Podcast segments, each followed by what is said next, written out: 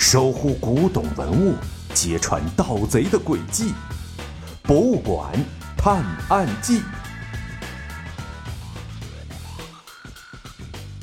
第58集《鬼市风波》。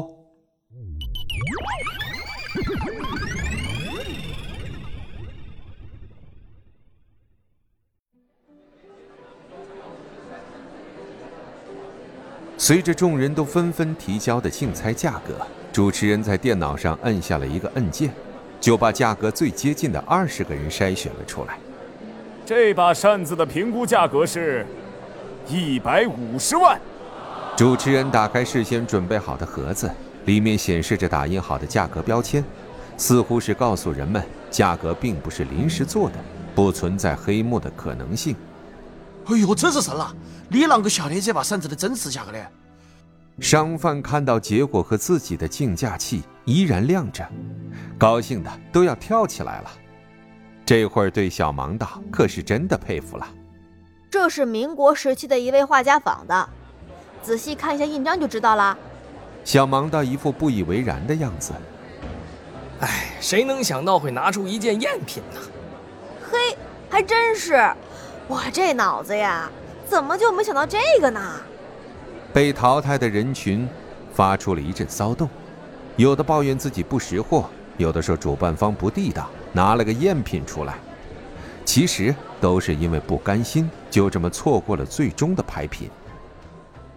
又经过第2轮，一个破碎后又修复的康熙精品棒槌瓶和一个元朝青花大罐的价格竞猜，最终筛选出了5个人，其中就包括在小盲的帮助下的商贩。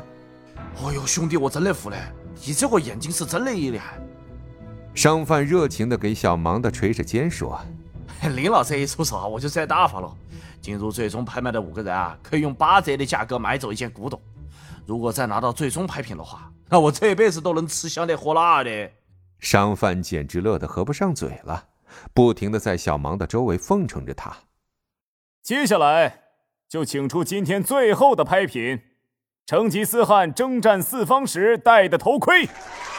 主持人打开了一个木质的箱子，里面放着一个有各种装饰的金属头盔。这个消息一出来，人群立刻就骚动了起来。成吉思汗可是蒙古族历史上最杰出的人物，他统一了蒙古，四处征战，打下了很多土地，是个非常厉害的政治家、军事家。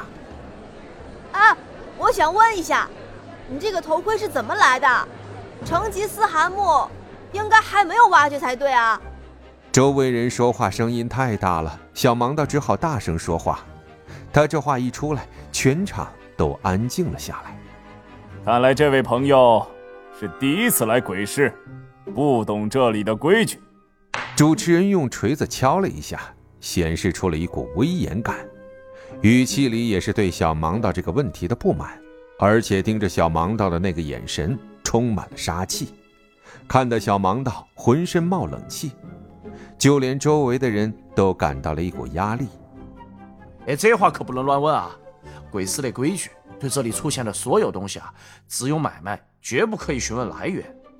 商贩一看主持人对小盲道的有所不满，赶紧拉着小盲道低声的跟他讲这儿的规矩。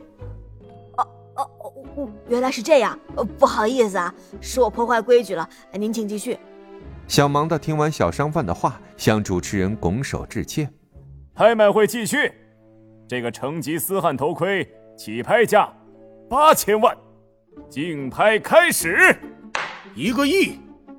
主持人话音刚落，就有人迫不及待地开始了报价。12000万，15000万。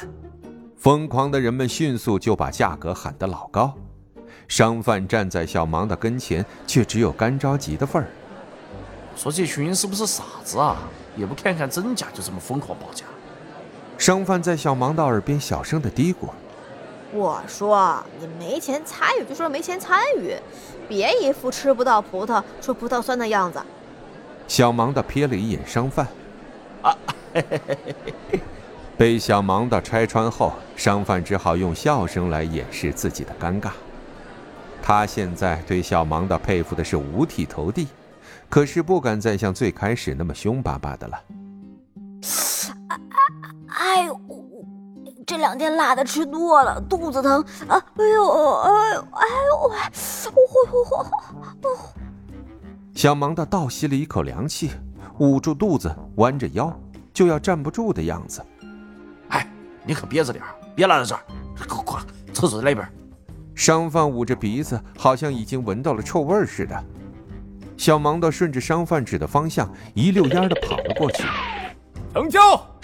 主持人听到最后的报价，等了好一会儿，没有人再加价，一落锤宣布成吉思汗头盔成交。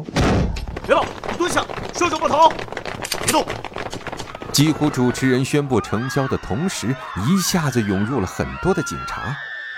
看到警察来了，鬼市里的人四处逃窜，一个个的连文物都顾不上拿了，只顾着逃跑。可是警察已经把这儿围了个水泄不通。